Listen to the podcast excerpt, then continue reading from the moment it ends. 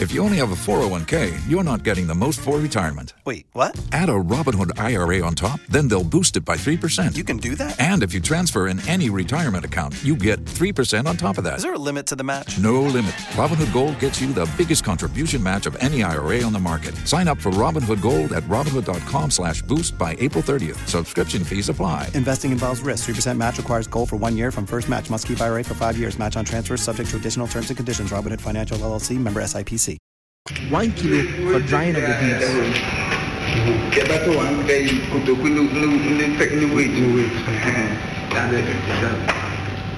Joy 99.7 FM.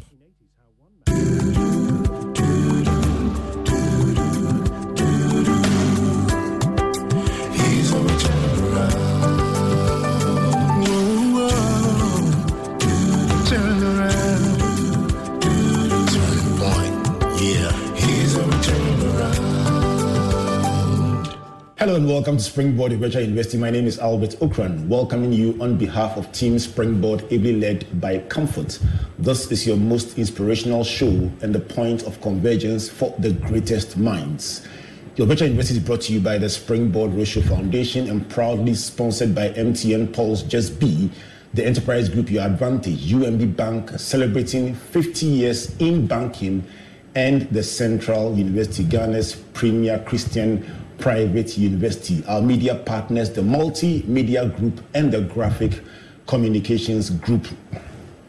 So, this is the engine room where we bring frontliners from various fields and get behind the scenes with them, unpacking those parts of their story that you would never find anywhere else. And that's how we call it the engine room. Today, my guest is so well positioned to tell us a great story. I know him simply as a storyteller. He tells stories very, very well.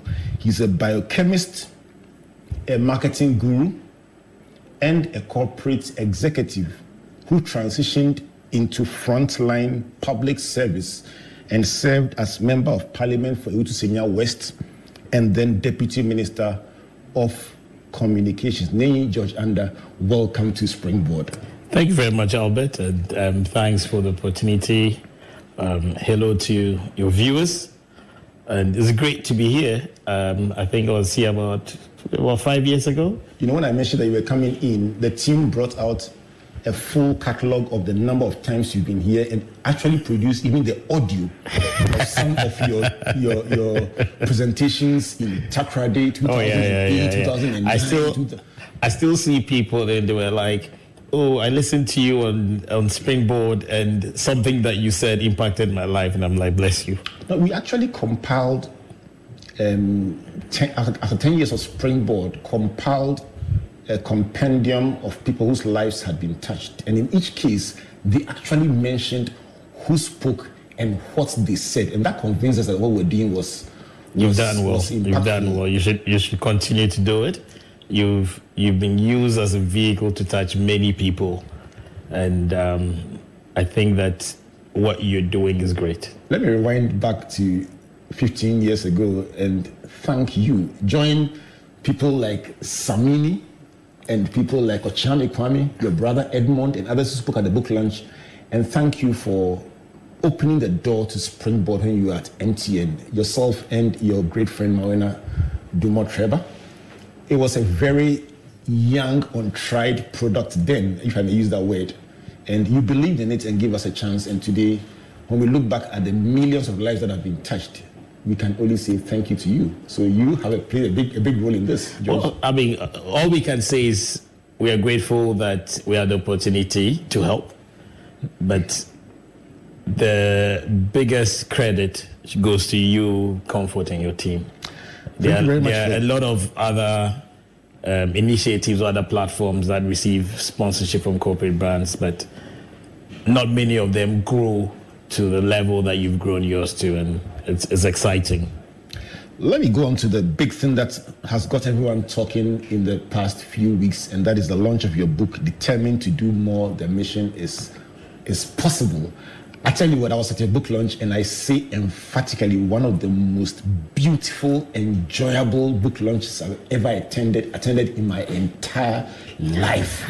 It was quality time well spent, and I really enjoyed it. I was still with with Selorm Adadevoh, uh, Mrs. D, no Noko Dia, and then Patricia Obo-Nai, and then I think Franklin Soa, and I kept telling them this is just gold dust. It was just so sweet. Congratulations. Thank you very much. I think that the big congrats actually go to the team that worked behind the scenes. So to Abdul, um, to George Quay, um, to Koka, Kweku, um, Nanesi, um, Michael, Baini, of course, Santi, who, who I'll, I'll say was the show director. Um, and of course, those that supported us, Labadi Beach Hotel, um, Silicon House, um, everybody that supported us, everybody that came. It was a great audience, and, and um, the feedback so far has been good. I was going to come to that. I mean, maybe let me step back one step. Autobiography in your early 50s, it's not common. Why did you write? not that we, we are against it, but it's just So, the so, curiosity. so let me. I I I I, I, I referenced the story. So in um, partnering platforms like yours, we were also platform um, um, partnering Uncle Whyte's platform. Very good friend of ours. and every time that he comes, I will change what he's going to do, and I will insist that there must be some yellow effect, some yellow wow thing. So after one of our changing meetings, he sat back. He's like, "George, why don't you write a book?" Did you say it in? He did. and and I was like, oh, how? I mean, what am I going to write about? He's like, no, no, no. There's a lot that you should put down. And I think that by the time you're 40, you should write. But I think at that time I was like 38 or 39. So it was giving me a very short time. And I was determined to do more. If I'd written a book at that time, there would be a lot that would not have been included in the book. And so I took on the challenge, but I told him that as for the 40 day, I will not be able to do it by the 40. So I probably will aim for the 50. And it was one of the things I wanted to complete by the time I was 50. Unfortunately, a number of things happened. Um, the accident came in, COVID, and, things changed. So we had to do some more work. Um, I thought that by the time I was going to the elections, I finished writing the book, and unfortunately, I lost the election. So then I had to do an epilogue. Uh, so I added two more chapters after after the elections and the lessons learned and stuff like that. And finally, we're able to launch it on the 24th of, of, of, of April. So um, I I do appreciate the concerns that people have that it's probably a bit too early. Is it? I think this is the next chapter. There could be an, a, a, another chapter coming up. There definitely should. I'll tell you. I'll tell you I, I, I, I asked rather to support the idea of writing and to add my voice to Uncle Ebo. Interestingly, when we were writing our first book, he we had a similar conversation with him, and he said, "I would only write an endorsement for you if you tell me the, the title of your second book." and his argument was simple: everyone has one book in them, so when you write a book, one book, you're not just an author. Yeah. When you do your second book, they can call you an author. So I'll give you the same advice back. Well, so I- we are I- waiting for the second one. I, I I take on challenges, and it's I, I'm having a few ideas as to what to write about next, and I'm sure that we'll start putting pen to paper, and then we'll see how it goes. who, who, who did you write for? That's another thing I'm curious about. In writing, in, the, in those times of night researching, what demographic did you picture? What was on your mind? Gender, age, So- nationality. What was on your mind you So were I think I think that the primary target was the youth of Ghana, by extension, youth of Africa, but basically the youth who are the future of Ghana, the youth who we know are going to be the game, the game changers, um, and to to tell them that it's possible. Um, there are a lot of parts that individuals would want to tread, and most of the time, people, for good reason, will tell them that this is not the way to go, especially going into frontline politics. And I received a lot of that. And anytime that I received a concern about going to politics, I sat back, I thought through, and it made quite a bit of sense. But I still had this burning desire in me. Um, one of the reasons was that Honorable Afenyo-Markin, who used to be my neighbor years back, when we were doing work with Occupy Ghana, anytime that we issued a statement, he would call me, says, okay, I agree with this, I agree with this, I agree with that. But instead of sitting on the back and criticizing, why don't you also come into the front line and come and help us correct the issues that you're picking up? So he was one of the people that kept on urging me to stop being on the fence and get into the front line and be the change or be part of the change that I I wanted to to see. So I guess that was one of the reasons. And of course, you know, Alex is not an old politician. He's a a young man achieved so much for himself. So my lessons, experiences, not just in politics, in corporate life, um, my family life.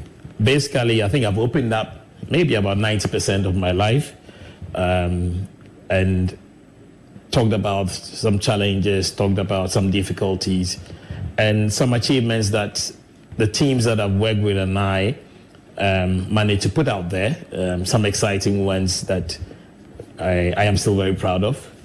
And I, I, I think that the whole book is is a book for it's an easy reading book. It's not I won't say it's a marketing 101 book, but it sort of blends bits of everything. Let me tell you where I, eh, as, a, as somebody who has written um, quite a bit, and for as somebody who's a voracious reader, I'll tell you why this book is a must read. So it, it, it, it speaks to different audiences in a very seamless way, and that is a very difficult act to put together. I will also borrow from my, the words of my friend Reverend Equia and say that you were not afraid of being vulnerable and talking about your failures with ease at the same time as also the things you had done that had worked. For me, that makes the book very authentic. And the blend between experiences and lessons, and the experiences were very varied. So we'll try and unpack as many of them as we can. but for the benefit of our audience, let's settle the fact that we are doing two conversations that will, will play for one week and then the next week so we can take our time and unpack from childhood. Let's do foundations, let's do consolidation, and then let's do significance. Then we can get the stories out very, very well. So let's start from the mission, George. When you say determined to do more, the mission is possible. As a, as a reader, what does it mean? What is the mission? What do you want to do more of? So I think I think the mission is basically what God and your environment has implanted in you, what your your mouth is speaking to, what you want to be, the difference that you want to create in society um, and the impact that you want to create in society. Um, I remember one of my uncles on his 70th birthday, he said he he wanted everyone to write the tribute that you write for him at his funeral. Right then, then. Yes, so Easy. you read it there. He wants to hear what what you say about him, and Did you want to make corrections? No, I think he wanted to find out what people would say about him so he would know what to fix for the rest of his life. Oh, isn't that sweet? So he wanted, I mean, he wanted everybody to be as blunt as you can. He didn't want all those nice, nice, nice things that you say but just be blunt. Just, just talk to him like he was, As he was, yeah.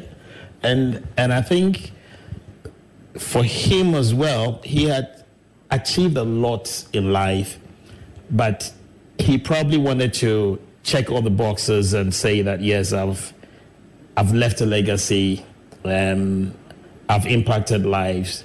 There are people, there are people that can can continue and make the under name rise whilst I'm away. And I think that that is the kind of mission that inspires me. The mission to check all the boxes with your key stakeholders and be certain that when you are out of here, there are people that will say that because of ABC, I was able to do that. I mean, it's just like what you're doing, uh, Albert, with the Springboard Road shows. The number of people that you are impacting positively and the joy that you receive in your heart when they come back and they come and tell you that I changed direction because of you, or I took this other direction because of what I heard on your platform. And I, I think that's what, the, for me, that's what the mission is to to impact lives positively. I want to go back to your childhood experiences, and I took time to read different childhood experiences, including finding your house on fire and mm. having to carry your brother, your brother Kobe, Yeah. who was unwell, out of the fire. I read about you, your family going through hard times, and then you watching your parents have to battle it out because of the revolution and its impact on the family. Your dad having to deal with a wrong perception, and then your mother having to sell kinky, and what that did to you. How did some of these childhood experiences frame your personality and your values? Well, I, I think one of the things that uh, never left me was that there's no condition that is permanent. And that in every situation, if you are determined and with God on your side, things could take a better turn. And so you don't you don't just sink because you've hit a wall or you've hit a bad situation.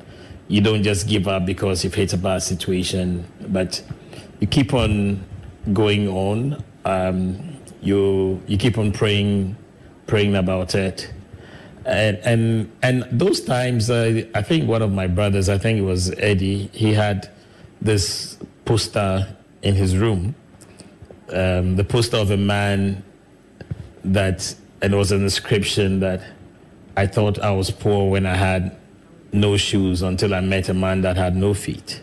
Hmm. So it's like there are people that are in a worse of situation than you find yourself in, but they carry a smile and they make things happen. So why not you? At the time you were going through some of these experiences, did you did you think that seeds were being sown that would grow up and no, to be honest- to be honest, no. the way you did No, your no. To be honest, no. I mean, I, at that time, I just, I just thought I was living life. I just thought it was, I was just doing what I needed to do. I, I, I wasn't planning for a future. Um, it's, it's later on in life that I started to put the pieces together, and I realized that, I mean, maybe this was preparing me for, for something bigger. And I wouldn't say that even the preparation has been smooth. I mean, there's it's been tough. It has been difficult times. It's been it's been rocky right. um, a lot of times, but there's still that determination to do more. I want to take you back into your past Yeah. because we have different constituencies that listen to Springboard. And I want to speak to, for instance, the issue of extracurricular activity. So I found out that you were a DJ, that you loved animals, and then I found that you were a school bellboy. Let's talk about the bellboy bit because something you said about punctuality caught my attention very much. Let's talk about the bellboy bit. Okay, so um, of course I was in Achimota school, and I was in Aggrey House. And Aggrey House was the closest house to the dining hall and the administration block. So normally the schoolboy boy was chosen from from Aggrey House, and I I happened to to get that opportunity, after I was bellboy for Aggrey House, I became the school bell boy, And your responsibility was basically to ring the bell for official school functions. So you ring the bell for um, morning devotion, you ring the bell for breakfast, you ring the bell for lunch, you ring the bell for dinner. Um, no, you do siesta, then the end of siesta, then the supper, then there's prep, and then end of prep. So that was basically the routine, and you have to be on time every time. Um, uh, like I said in the book, it was okay until periods where the the bell broke down. Then That you, walk from- you had to walk yeah around the whole school. So th- that time they have to start early because by the time that breakfast is supposed to be served, you are supposed to be back in the dining hall. So you have to start probably about 30 minutes earlier and be ringing the handbell around all the um, the boarding houses on on the east side of the of the compound and get and get there. So that was that was also another interesting bit. So these childhood experiences were all framing parts of your life that would end up coming to influence your corporate life, and at the time we're not even realizing it. No, I didn't realize. Some say that people who go to school and do the raw curriculum without getting involved in anything shortchange themselves very much. Would you be of the same opinion? I, I- I think once you have an opportunity to participate in extracurricular activities, it broadens your horizon. I would think that is good. In fact, most schools will encourage you to do beyond the, reg- the regular acad- academic exercises. Either you participate in some sports or you join some club. Okay, it's it's it's encouraged in, mo- in most schools, and and I think that that that also helps you to bring out the leadership in you. Um, there are people that may not be solid as far as academic performance is concerned, but they are excellent leaders. They are excellent team players. They can rally people around. They can they can lead people to deliver great goals. And and I think that it's through such opportunities that you're able to harness these inbuilt um, talents that that are inherent in you. Talking about inbuilt talents and organization, I want to go to one, one part of the book I enjoyed the most. That was your time in KNUST. And there are two stories I want to explore from the KNUST time. But the one that is very closely linked to what you just said about extra activity and organization is the Kojo Antwi concept, bringing Kojo Antwi to to campus. And I'm very interested in part one, part two, and the assumption that undergets organization and projects. I, I want to learn So, from so, that. so, so Kojo Antwi's concert part one was great. I, I think just about three months ago, Kojoichi sent me uh, a WhatsApp message and he took a screenshot of the appreciation letter that we had written to him back then after the Republic Hall concert. And, and it was quite it was quite interesting because at that time I was writing I was writing about the book, but we basically wanted to do something different. I mean, we had people like alums, Zostone, Tawa, they were a year ahead of us, and they're like, look, you know something, Republic, or we have to do something different. So we did our local research, and it was like, why don't you bring Kojo on campus? And at that time, it was it was like, ah, how can you bring Kojo on campus? I mean, it's not possible. Students, it doesn't happen before right. so the team that I had, and I remember um, Kwame Brenya on that team, the late Tiklo on my team, Nash, um, um, quite a number of guys, Harry and Co. They were all on that team, and we said that we'll make it happen. So when we came on break, we decided that we'll go and see Kojo Antwi. So we drove to Ebri. We booked an appointment with him first, and we drove to Ebri. And he received us very well. And he was like, "So what is the mission?" And we said we want him to come on campus.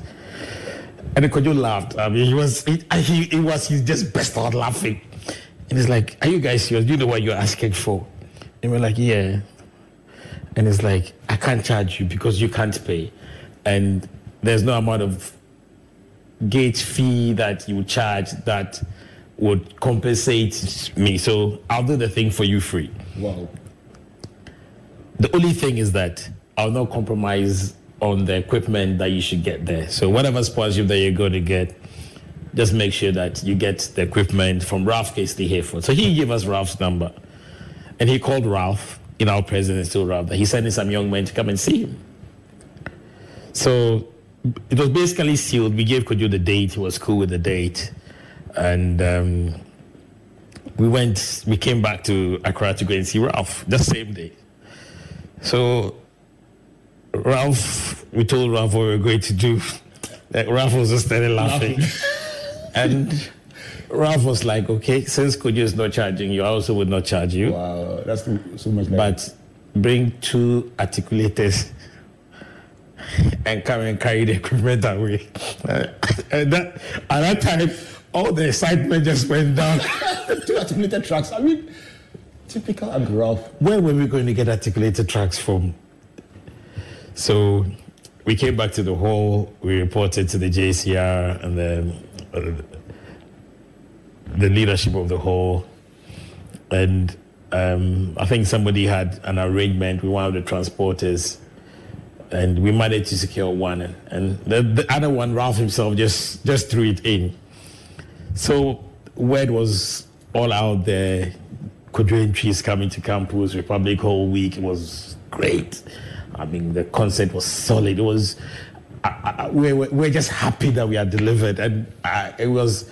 It was such an exciting time to be among all of it because we had done we had done the wowest thing on campus at that time. You know, the halls tried to outdo each other, and I think at that time we had also got sponsorship from KBL, and so it was good. I mean, the the hall was solid at that time.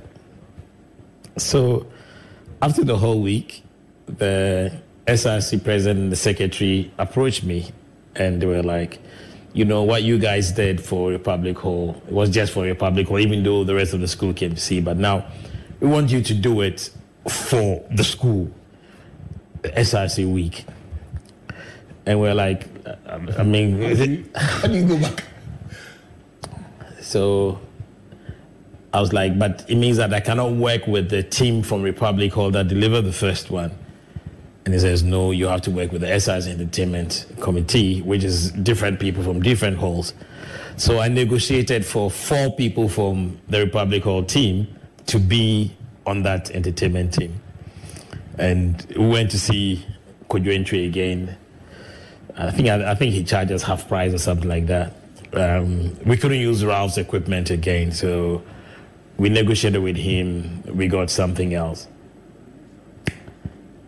and our well, I'll say my focus at that time was just delivering the concert. Okay. One of the conditions that the SRC gave was that they'll be responsible for ticket sales. And at that time, I thought it made sense that, okay, so you are using part of students' contribution for this concert. It's your responsibility to make sure. And I didn't really want to get involved in the ticket sales and stuff like that. So the first challenge was that the power went off. Wow.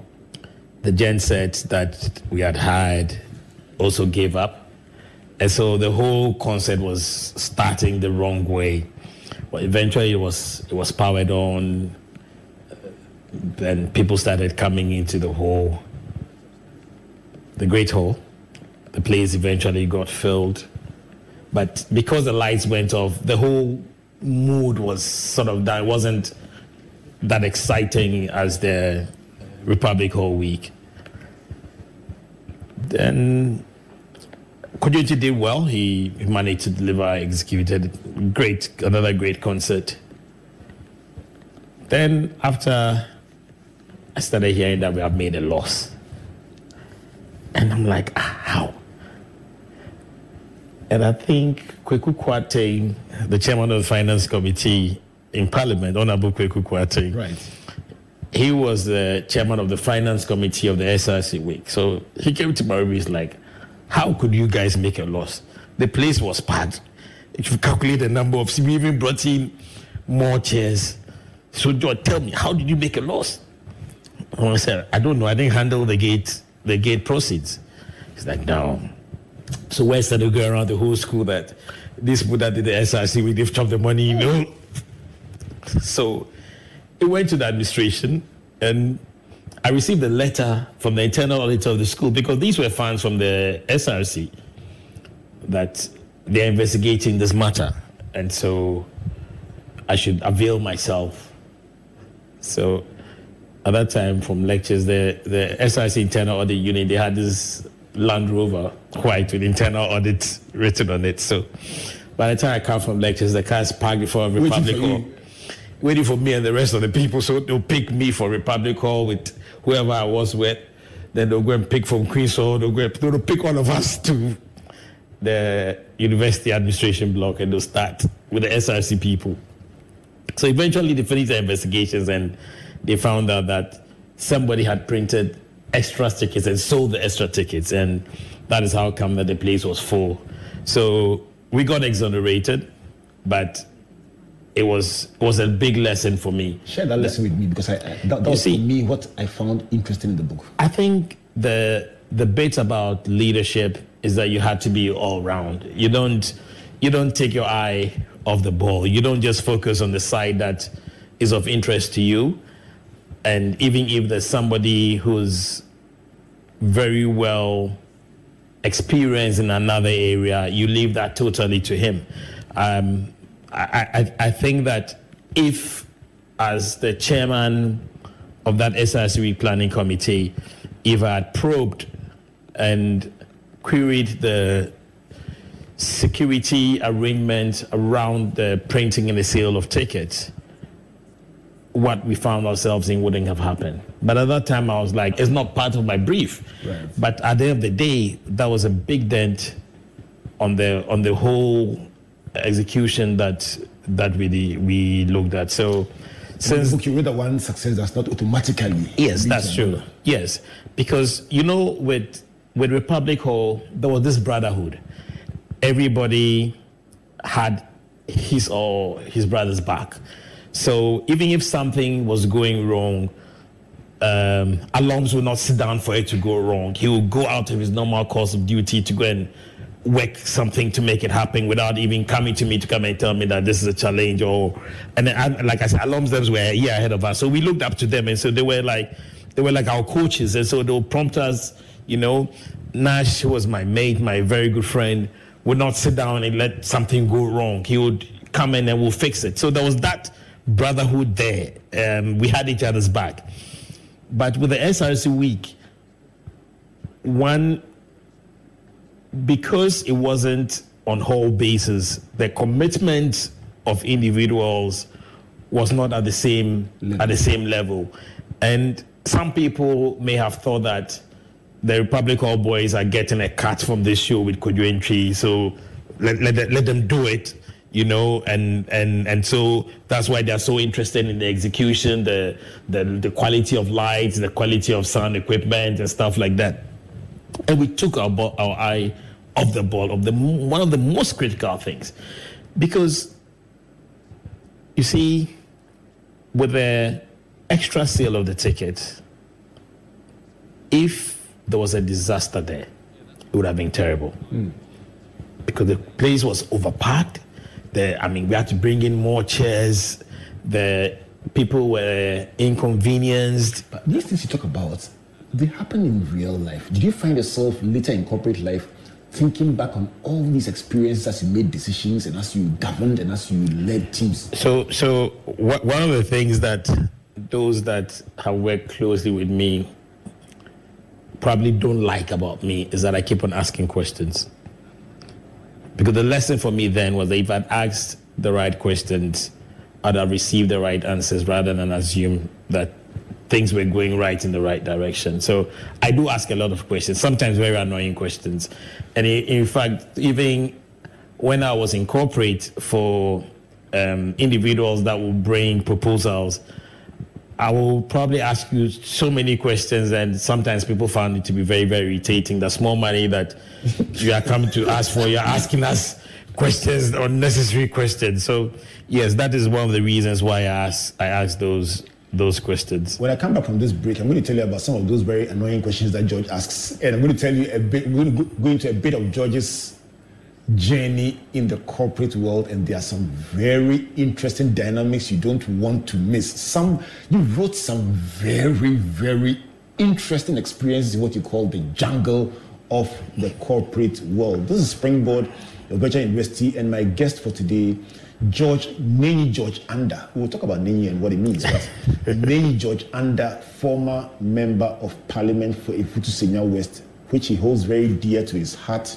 former deputy minister of communications, and very importantly, the author of a brand new book, Determined to Do More.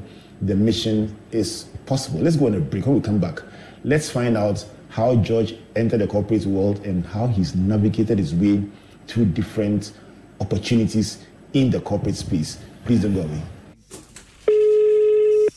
Hello. Dear valued customer, hmm, ASMO, the entire customer service team is out for lunch. Please call back in four hours. What? Me nana bedi akona mama me bad service ano. Me kokra. Ah, Nana, with Buzz from Enterprise D, you will love the customer service experience, KK. I am available for you 24 7 on the Enterprise Advantage app, the Enterprise website, and on WhatsApp number 055 400 1924. Hello, Babs. Chat with Babs from Enterprise, your contact for insurance, pensions, funeral, and property solutions from the Enterprise Group. Dream big with us. Enterprise, your advantage.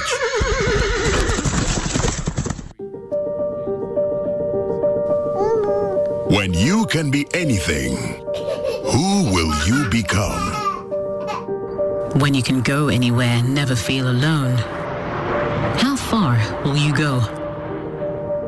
When you have the means to make your dreams real, when will you start? When your voice can reach every ear. Who will you inspire? When your money can travel faster and further than you ever could, where will you send it? When you can tell a story in every language, which ones will you tell? When nothing can stop you, and everyone's behind you, and the whole world awaits you. Don't go alone. Go with us. Everywhere you go.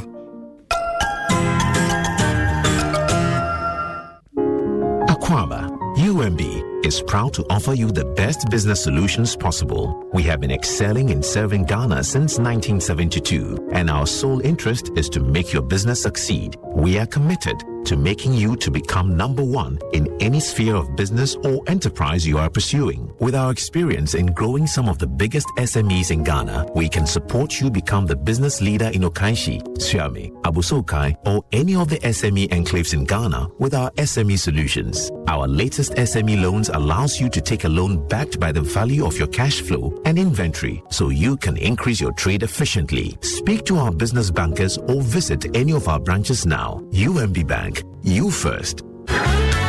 Apply now for a degree at Central University, Ghana's leading private Christian university. Admissions are open for the 2021-2022 academic year. Degrees are available on our campuses at Miotso, Christ Temple Abossey Okai, and Kumasi. You can also enroll in our MBA with various specializations. Scholarships are available for needy but brilliant students. Call now on 0303 318 583. You can also visit our website at central.edu.gh for more info. Welcome back to Springboard Virtual University, brought to you by the Springboard Roadshow Foundation and proudly sponsored by MTN Pulse, the Enterprise Group, UMB Bank, Central University, with our media partners, the Multimedia Group and the Graphic Communications Group. Let me remind you on Tuesday in the graphic business, George's story in full captured on page 18. Don't miss it. Get it, share it to your friends, and also on my joy online and at springboard.com.gh. Let's talk about this story that I believe is a very, very insightful lesson for various levels of young people seeking to do big things in various spheres of life. Let's go on to what has fascinated me very much in the book. And it's about moving from one corporate organization to another. Sometimes you hear people talk and they say, Oh, well, I found myself here and then I found myself here. But in your case, you say it was a definite decision you made. I call it the, you, you like football, I know that. Yeah. So I call it the Ryan Giggs, Steven Gerrard model mm-hmm. versus the Ronaldo Ibrahimovic model. One model says stay at one club all your life and you become a legend. One model says hop from one club to another, leave your footprints, learn and keep going, and you become a legend. You seem to be one to be on the Ronaldo Ibrahimovic model. Yes. Tell me Yes. why. Um, so, one, I believe that there's a richer experience learning from different cultures. There's a richer experience working with different teams, and you you get thrown out of your comfort zone. Um, you get unsettled for a while, but then, if indeed you've developed the right functional and leadership skills, you should be able to operate in an environment that you find yourself in. And I think for me, one one of the big things was that in most of the organizations where I worked, the teams that I worked with were very smart people. One of the key things was about developing people. And once you develop somebody, you have somebody that's knocking on your door because you start having meetings with with the person from the time that the person is not developed. You set a target that he should be able to be at this stage by this time, and you have a responsibility to grow that person to the stage. And more often than not, you realize that the person has reached that stage where he's probably is even better than you, and he's knocking on your door. So if you you still sit there in, within the organization, you don't move. He's not also going to move. Then everybody say that listen, I'm I'm bored with what I'm doing. So I, whenever I had the opportunity to move on, um, my joy was seeing people that had worked with me also have the opportunity to to move on And I saw some of them celebrate you at, at the book launch, people that you had handed over to. And you see that you deliberately always raised one or two people who could step into your shoes Yes. because you knew that you would leave. Well, I, I, I would say I knew that I'll leave, but, but in the event that I left, I, that but you I- always I- didn't I- I didn't want a situation where I'll feel extremely guilty because the team that I left behind um, were not good enough, or I, hadn't I hadn't trained them, I hadn't groomed them, and given them the opportunities that I had received from from my superiors at that time. So um, I always try to convince myself that okay, so there's Mr. A or Mrs. Mrs. B or whatever that if I leave, he or she would easily step into into my shoes and and will be able to deliver. It doesn't necessarily mean that the organization believed in what I would say, but I, in my heart, was convinced that I wasn't going to leave the organization without a successor. Without a successor, yes. Right. George, one of the seemingly mundane conversations that left a strong impression on me was talking to the biochemist at CSIR. You said you loved the way they did the gari. You were just watching as a biochemist, fascinated by the the whole gari production system. But then there was this interesting conversation about career progression with the biochemist there. Tell me about that one.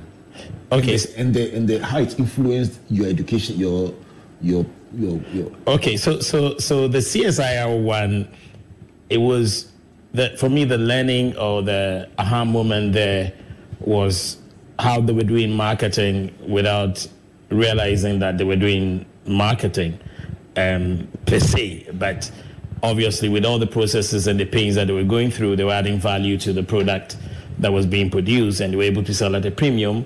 It was there was a need for it in the market, but I think you're referring to the Pepsi Cola experience. There was a Pepsi one, and there was this guy also who said his whole life, this is how how long you are taking. Yeah, that, that, that's that's a Pepsi Cola. Right. Tell me about okay, that one. so so I was doing industrial attachment internship, yeah, internship at, at, at Pepsi Cola. my boss at that time, very nice gentleman, biochemist. I mean, I was excited to be working under a biochemist. And, and indeed, within, I think probably in about three, four weeks, he had left me with the team, and the team was so they were they were happy to to teach me how to run the plant as far as taking the Brix level, measuring the amount of oxygen, the fill height, the crown cork height. I mean, doing all the quality checks once you start running the plant. So, um, I think about two weeks to the end of my internship, I went to him for a debrief. And I was having a chat with him. He was asking me how I'm doing, how, how have I learned. And it was it wasn't like you were applying everything that you are learned in school because most of the things that you are learned in school were not what happens on the line. It was there's a lot of experience. I mean, you you you you will be able to appreciate why they are doing things on the line, but you will not be you will not always be able to say that okay, this thing that I've learned in the classroom, this is how I'm going to execute it on the on the line. And so I asked him, he, he asked me, so what is next for me? I'm like, I want to go and finish school and um, try and get a job, see what I can do. Then I asked him, what is next for you? And he sighed. And he's like, well, I'm here. I, I did biochemistry, and this seems to be the highest that I can rise in this organization. And that if I knew that there were other opportunities, I would have diverted a bit and learned other things so that I could also rise in terms of management. Because when I go for management meetings, yes, within my space, I'm kosher. But when it comes to other aspects of, like, say, sales and distribution, when it comes to um, corporate services, I'm, I find myself being a bit handicapped, and I'm now learning those things. So that was a bit of a a rude awakening for me. And it, so it was after that that I had the experience of working at the Food Research Institute and um, being seconded to the to the cassava processing um, unit at Pokuase. And what he said kept on ringing a bell in my head.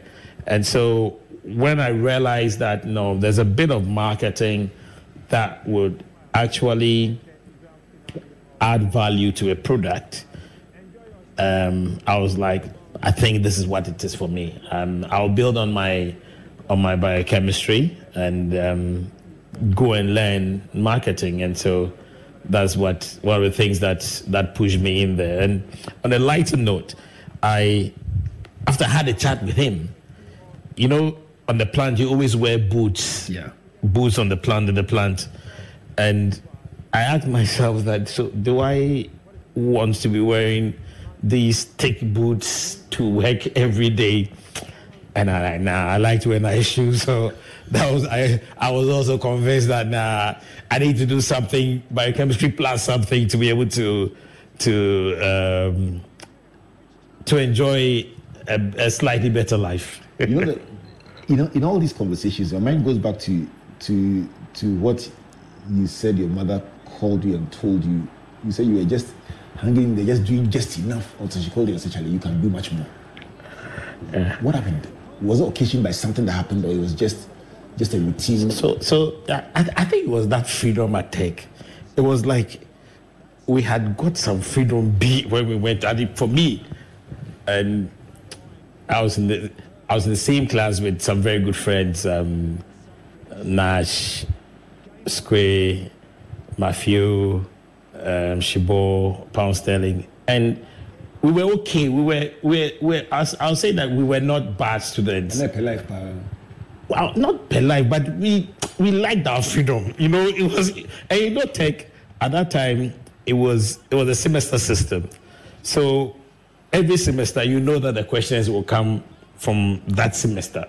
So there's something that we call. We, thank you and and it was working for for us. So we literally we, we punch and we pass. You know, play your music, Once, do everything, and then last yeah, minute you go and punch. And there was one of us, Kwe, uh, Richard Esiame.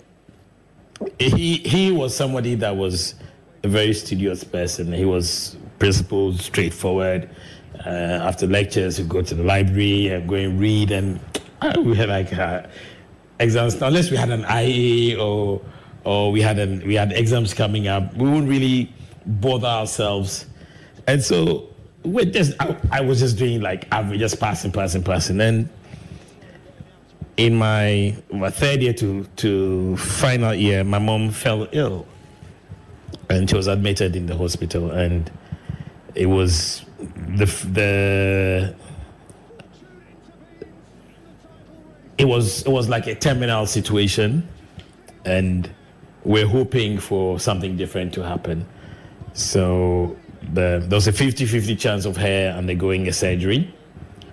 And so the the week of her going to surgery, we started talking, and so I, I offered that, you know, I mean, when she comes out of the surgery, I will defer my course for a year, and um, I will I'll stay at home and look after her. And my brothers and my sisters were like, no, that wouldn't that wouldn't be necessary. There will be other arrangements. So one of the mornings when I think it was the, the the night before she went into surgery, she I was by her bedside and she's like, um, this your schooling thing, you are just passing, passing, passing, but I didn't give that to you to just come and pass. And she was an educationist. Yeah, yeah, yeah. She was an educationist, and that I can do much, much better. And there was a way that my mother could blast you that at the end of the day, you you cry yourself. You, the the blaster would have entered you that your whole day would be spoiled. So she didn't raise a voice. It was a it was a conversation, but I felt very very bad, mm. and I guess that was one of the rule. That the, one of the the big another aha moment for me that I needed to put in much more effort. And I was asking myself, so what do I really do with my time? And I didn't have anything to show that I was doing this with my time, and so this was the benefit I was getting out of it, and why I wouldn't be able to commit more time to my studies. And then I think being the final year, just around that time, all the rest of the six of us also got that kind of rude awakening, and so it was it was easier because we all then started putting much more effort to um, to make sure that we were delivering. And um, the the you can do more statement that my mother made is something that has kept with me, and um, that's the reason why you wrote this book. I wrote this book. Yes. Do you still find yourself even now? How many years ago did she pass? In '93, so that's what about 30. Do you still find yourself even now thinking of what she would approve of? Yes. Yes. This has been part one of my conversation with George, and uh, and I told you it, there's something about this story that I just want to hear over and over and over again. Simply told, the story of a journey with its ups and downs and major lessons learned out of very simple but enduring experiences. If you are a regular here at the Virtual University, let me just give you the 10 lessons from this first part, and then we'll will trust God to get even deeper in the second part. So the first was the challenge to write, thrown to him by Uncle Abel Whyte in his late 30s, and the, the, the writing finally happening at his 50th birthday plus two more years to accommodate the the election loss and other things that have come up along the line. We'll talk about that big accident and how it changed his life also next week. The second is writing for the youth of Ghana and Africa as his primary target, and by extension, others who would also love to read what he had written about his life. The third is the mission God planted in his heart and that desire to do more and touch the lives of others and the joy that it brings to see others live a better life as a result of what he does.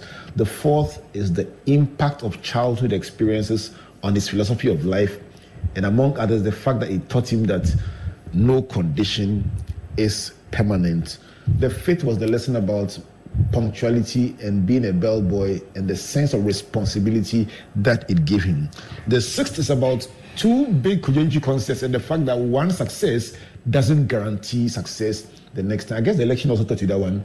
That one success doesn't guarantee you. Yeah, that was a success. That was a big shocker.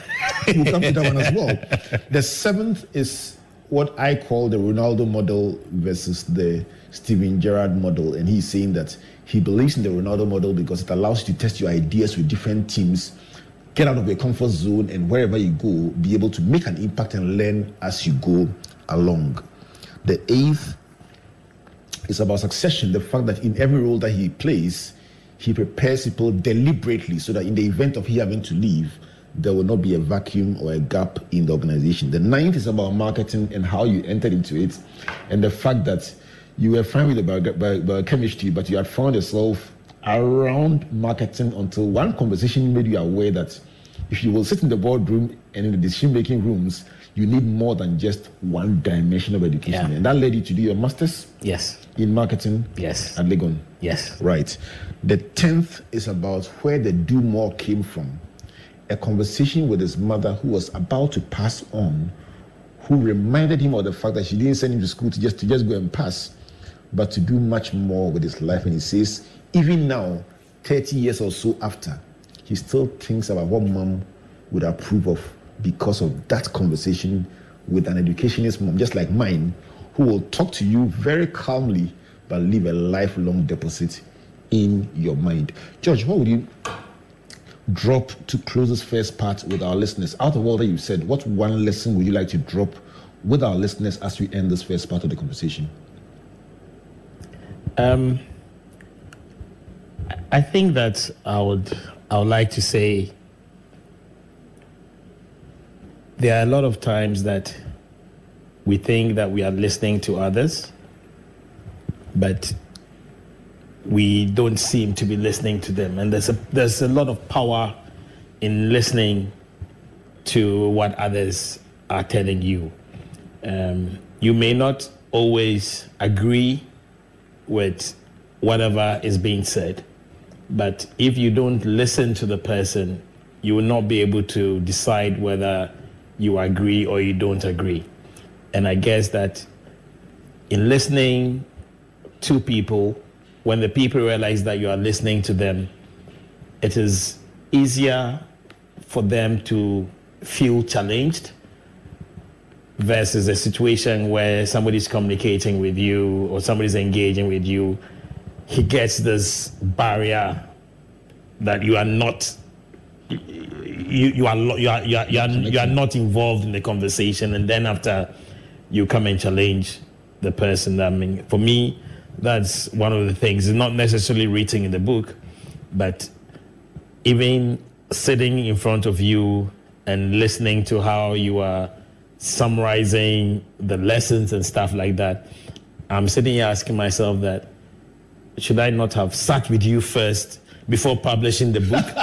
okay, uh, because there, there, there are a lot of dimensions that you are bringing out of the book that I didn't emphasize that way in the book, and I think that is great. So, yes, we need to listen to each other better.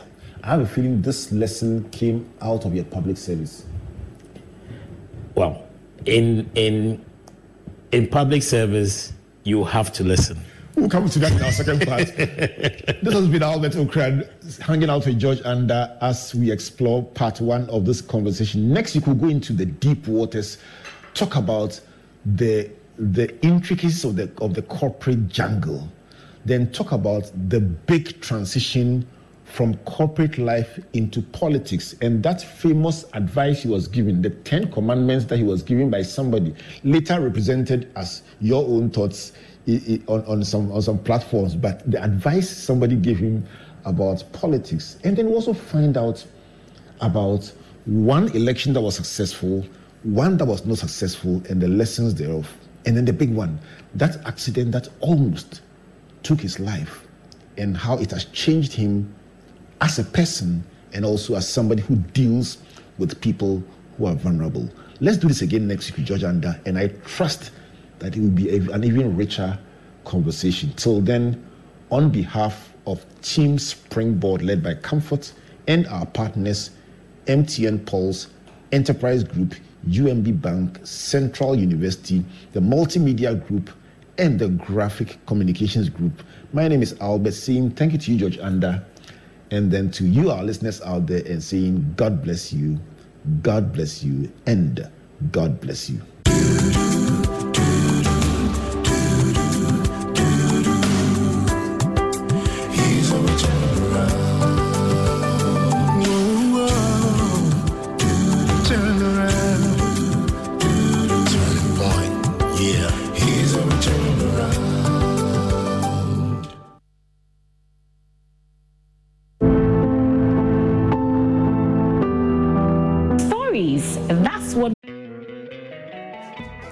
Love an extra $100 in your pocket? Have a TurboTax expert file your taxes for you by March 31st to get $100 back instantly. Because no matter what moves you made last year, TurboTax makes them count. That means getting $100 back and 100% accurate taxes only from Intuit TurboTax. Must file by 331. Credit only applicable to federal filing fees with TurboTax full service. Offer can be modified or terminated at any time.